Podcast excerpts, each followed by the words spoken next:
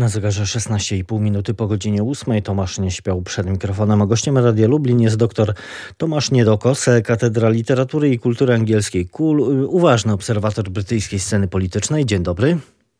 Dzień dobry panu, dzień dobry państwu. Trudny ten rozwód Wielkiej Brytanii z Unią Europejską. Tak, on ciągle się toczy.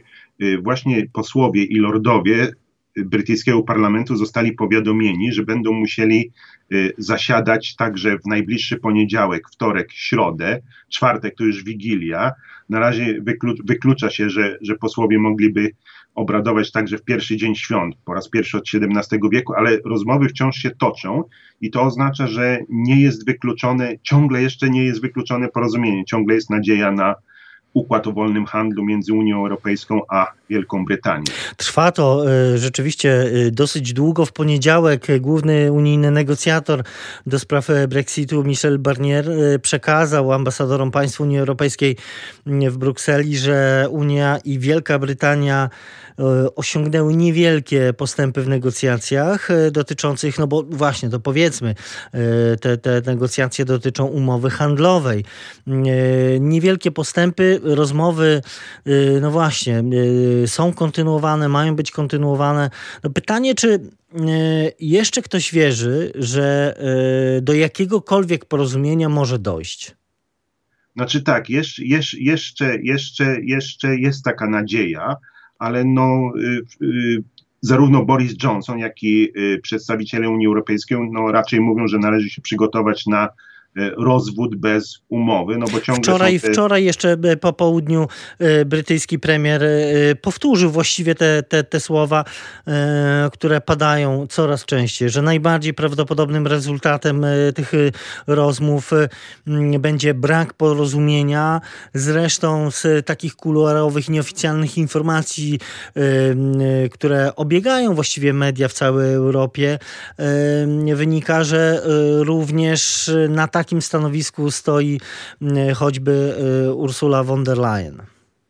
Tak, to znaczy w pewnym momencie na początku grudnia było blisko tego porozumienia, znaczy w dwóch kluczowych sprawach, czyli dostępu do łowisk na brytyjskich wodach terytorialnych i standardów ochrony środowiska, prawa pracy, pomocy publicznej, ale wtedy prezydent Francji Emmanuel Macron zaostrzył swoje stanowisko, zagroził wetem.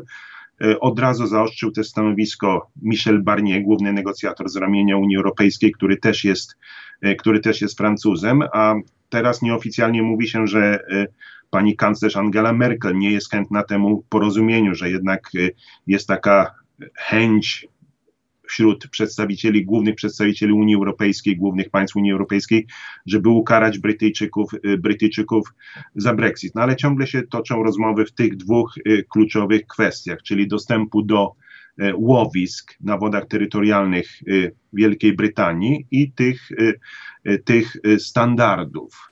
Ale czy, czy, czy, czy jeśli słyszymy z ust premiera Borisa Johnsona, który mówi wprost, nie możemy pozostać w orbicie regulacyjnej Unii Europejskiej, to czy tutaj widzimy, czy pan widzi jakieś w ogóle pole do, do tego, że on jest w stanie choć trochę ustąpić? Znaczy tutaj jest tak, tutaj jest tak że, że to, czego żąda Unia Europejska, jest rozwiązaniem bez precedensu. Dlatego że, był, dlatego, że obie strony na początku grudnia były się w stanie zgodzić na zwyczajową w, takim, w takich wypadkach klauzulę, to znaczy, że Wielka Brytania nie będzie jednostronnie obniżać tych standardów dotyczących na przykład, dotyczących na przykład ochrony środowiska czy prawa pracy, które są w Wielkiej Brytanii dosyć, które są w Wielkiej Brytanii dosyć wysokie, ale to, co w tej chwili jest problemem, to jest żądanie Unii Europejskiej, żeby Wielka Brytania do, dostosowywała się do przyszłych zmian w tych, w tych dziedzinach, czyli przyszłych, jak można się domyślić, zaostrzeń prawa pracy czy, czy, czy standardów ochrony środowiska i Unia Europejska w tej chwili chce sobie zarezerwować prawo do nakładania ceł w przypadku, kiedy uzna, że te standardy się zbyt, zbyt, zbyt rozjeżdżają. Więc to jest rzeczywiście, to jest rzeczywiście rozwiązanie takie no, trochę bez precedensu. Znaczy zwyczajowo, zwyczajowo w takich umowach międzynarodowych stwierdza się, że żadna ze stron nie będzie, nie będzie jednostronnie obniżała tych standardów. A tu chodzi o przyszłe związanie Wielkiej Brytanii ze standardami Unii Europejskiej, które, jak pani Ursula von der Leyen mówi, będą coraz bardziej ambitne, czyli na przykład te cele ochrony środowiska będą coraz bardziej, coraz bardziej ambitne. Natomiast kwestia łowisk to też jest pewna anomalia, dlatego że tak szeroki dostęp, powiedzmy, zagranicznych rybaków do łowisk brytyjskich wynika z tego właściwie z całej historii przynależności Wielkiej Brytanii do Unii Europejskiej. Wielka Brytania nie przystąpiła do Unii Europejskiej w pierwszej grupie sześciu krajów, kiedy podpisano traktat rzymski w tysiąc dziewięćset pięćdziesiątym siódmym roku. Zreflektowała się parę lat później, zgłosiła akces, ale wtedy przez prawie dekadę blokował, blokował wejście Brytyjczyków do Unii Europejskiej prezydent Charles de Gaulle, prezydent Francji. I dopiero na początku lat siedemdziesiątych premier Edward Heath, który był euroentuzjastą, który był zdeterminowany, żeby Wielka Brytania dołączyła do Europejskiej Wspólnoty Gospodarczej, jakby poszedł na takie ustępstwo, zgodził się na, na ten szeroki dostęp do łowisk. I tu też oczywiście Wielka Brytania chciała odzyskać osiemdziesiąt procent tych łowisk dla siebie, Unia Europejska chciała oddać osiemnaście procent, obie strony były gotowe zgodzić się tak jak zwykle na pięćdziesiąt procent, ale tu znowu zaostrzono z poduszczenia Emmanuela Macrona, Unia Europejska zaostrzyła stanowiska, zaczęła się domagać całkowitego dostępu do łowisk na dziesięć lat. No i to zablokowało, zablokowało rozmowy. Czy w takim razie, no właśnie, czy tym, czyli tym głównym blokującym możliwość porozumienia jest dziś Francja? Wprawdzie Charles Michel mówi, że państwa członkowskie są zgodne co do podejścia Unii Europejskiej całej, jako całości w tych negocjacjach brexitowych. To znaczy tak, w tej chwili, w tej chwili, w tej chwili to już nie jest tylko Francja. W tej chwili mówi się nieoficjalnie o stanowisku pani kanclerz Niemiec Angeli Merkel. W tej chwili instytucje europejskie wydają się przygotowywać na ten, na ten scenariusz kiedy rozwodu bez umowy i wydają się także, wydają się także zdeterminowane, żeby te procedury, które będą musiały wejść w nowym roku, żeby uczynić je jak najbardziej uciążliwymi dla Brytyjczyków, żeby jakby Brytyjczycy musieli, musieli zapłacić tę cenę rozwodu bez umowy, żeby być może chcieli wrócić do, do stołu negocjacyjnego. Natomiast tu sytuacja jest, tu sytuacja jest ciekawa, bo nie wiemy, nie wiemy jak, to, wi wiadomo, że już kolejki ciężarówek już się zaczęły, zaczęły formować, już jest przygotowany ogromny parking w hrabstwie Kent dla siedmiu tysięcy ciężarówek. Nie wiemy jak to, jak to, będzie, jak to będzie wyglądać.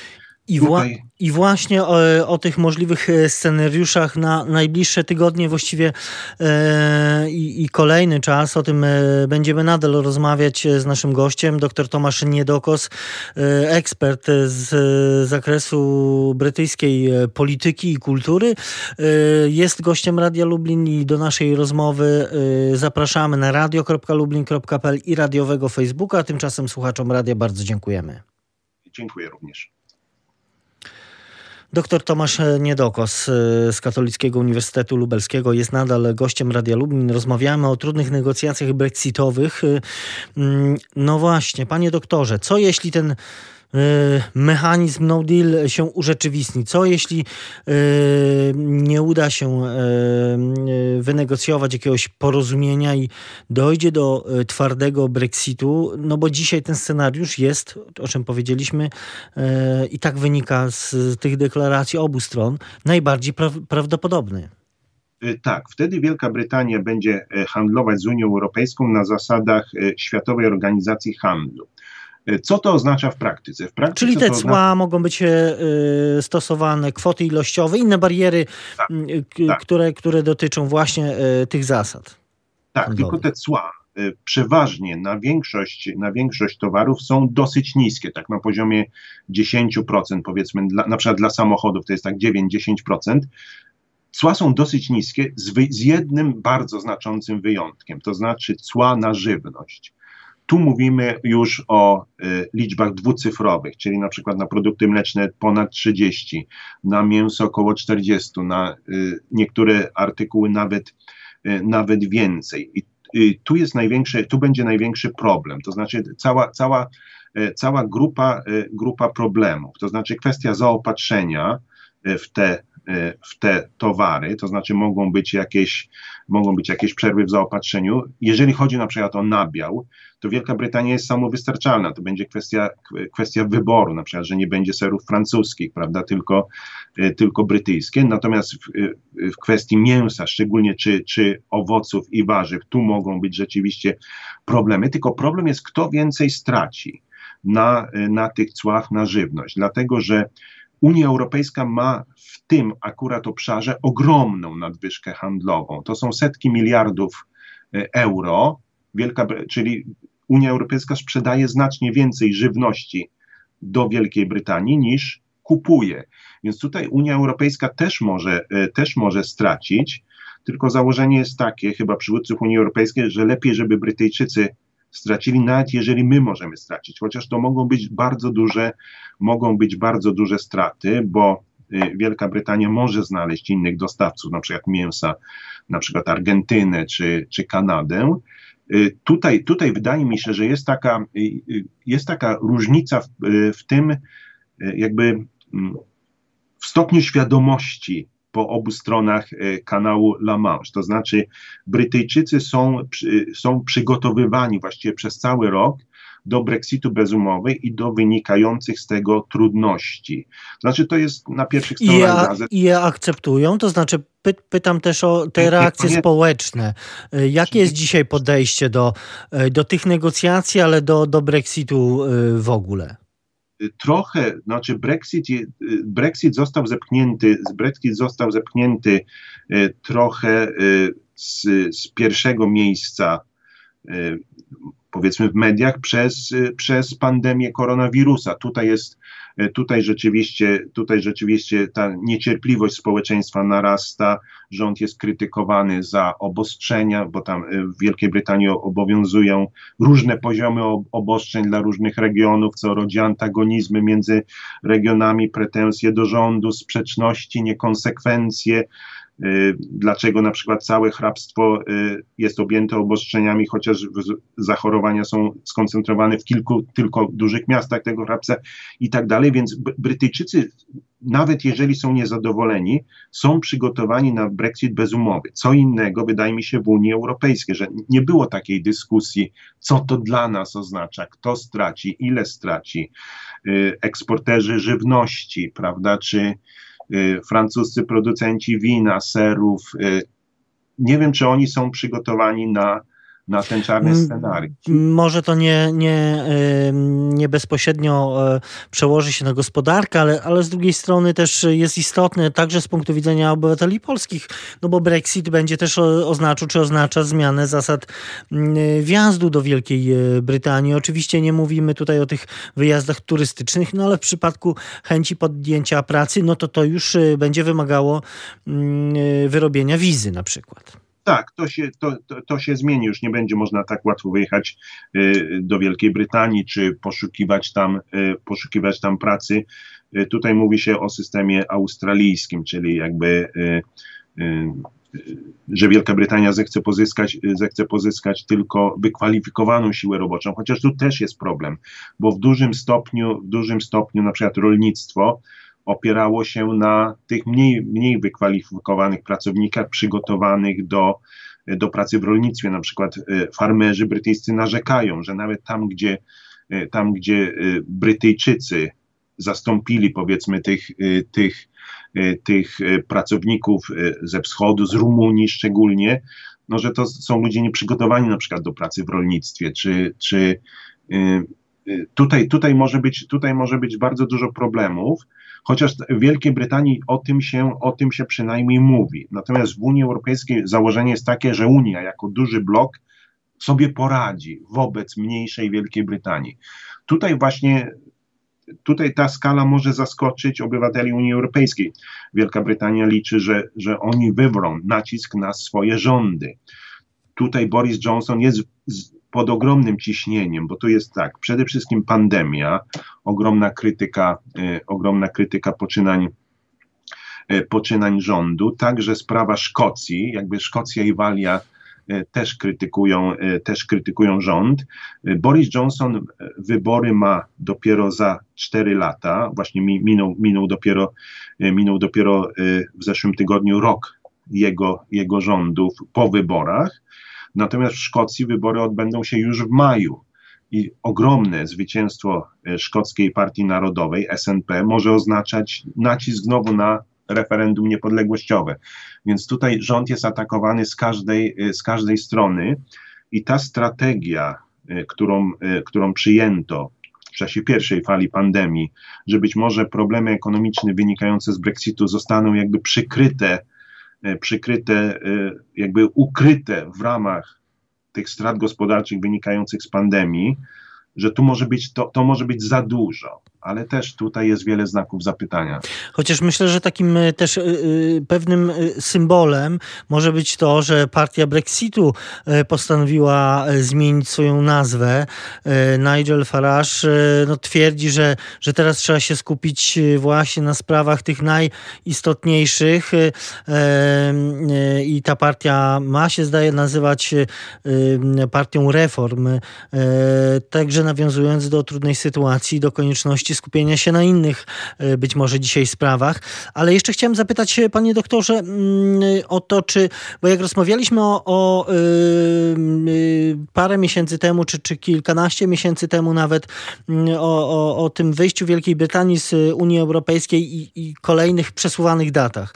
Yy, czy teraz taki scenariusz jest także możliwy? To znaczy, czy jest możliwe, że te negocjacje, jeśli one nie przyniosą rezultatów do końca roku, to one jeszcze mogą zostać przesunięte, tak jak właśnie był przesuwany termin tego Brexitu, czy jednak trzydziestego pierwszego grudnia koniec rozmów, a potem Unia Europejska i Wielka Brytania jest postawiona, czy są postawione przed faktem dokonanym? Czy, czy właśnie tutaj na przykład pandemia może jakoś te, te negocjacje przedłużyć?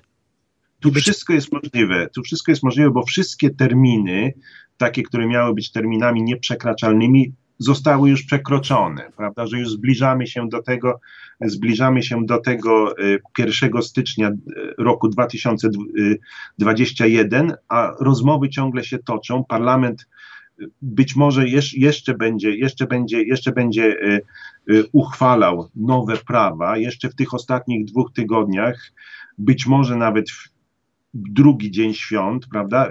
Więc tu wszystko, wszystko jeszcze jest możliwe i być może, to znaczy nie można, nie można tu wykluczyć, nie można tu wykluczyć żadnego scenariusza. Wydaje mi się, że Boris Johnson, znaczy jest to, co się zmieniło, powiedzmy, od naszej rozmowy pół roku temu, że jest jednak, bardziej mu zależy jednak na porozumieniu niż pół roku temu. To znaczy, że że to wyjście w tej chwili w jego obecnej sytuacji, to wyjście bez umowy może go więcej kosztować, na przykład poparcie własnych posłów, prawda?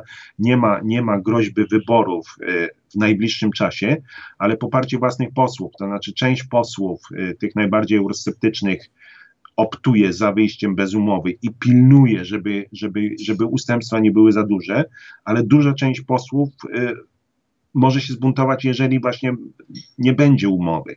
Znaczy tu wydaje mi się, że, że y, pozycja premiera Johnsona, pozycja Wielkiej Brytanii osłabła nieco i to, do tego porozumienia może dojść. To znaczy w tej chwili mówi się, w tej chwili mówi się, że dyskutuje się o jakichś, powiedzmy, mechanizmach arbitrażu, które miałyby y, obowiązywać w przypadku rozjeżdżania się właśnie tych standardów dotyczących ochrony środowiska, czy prawa pracy, czy pomocy publicznej.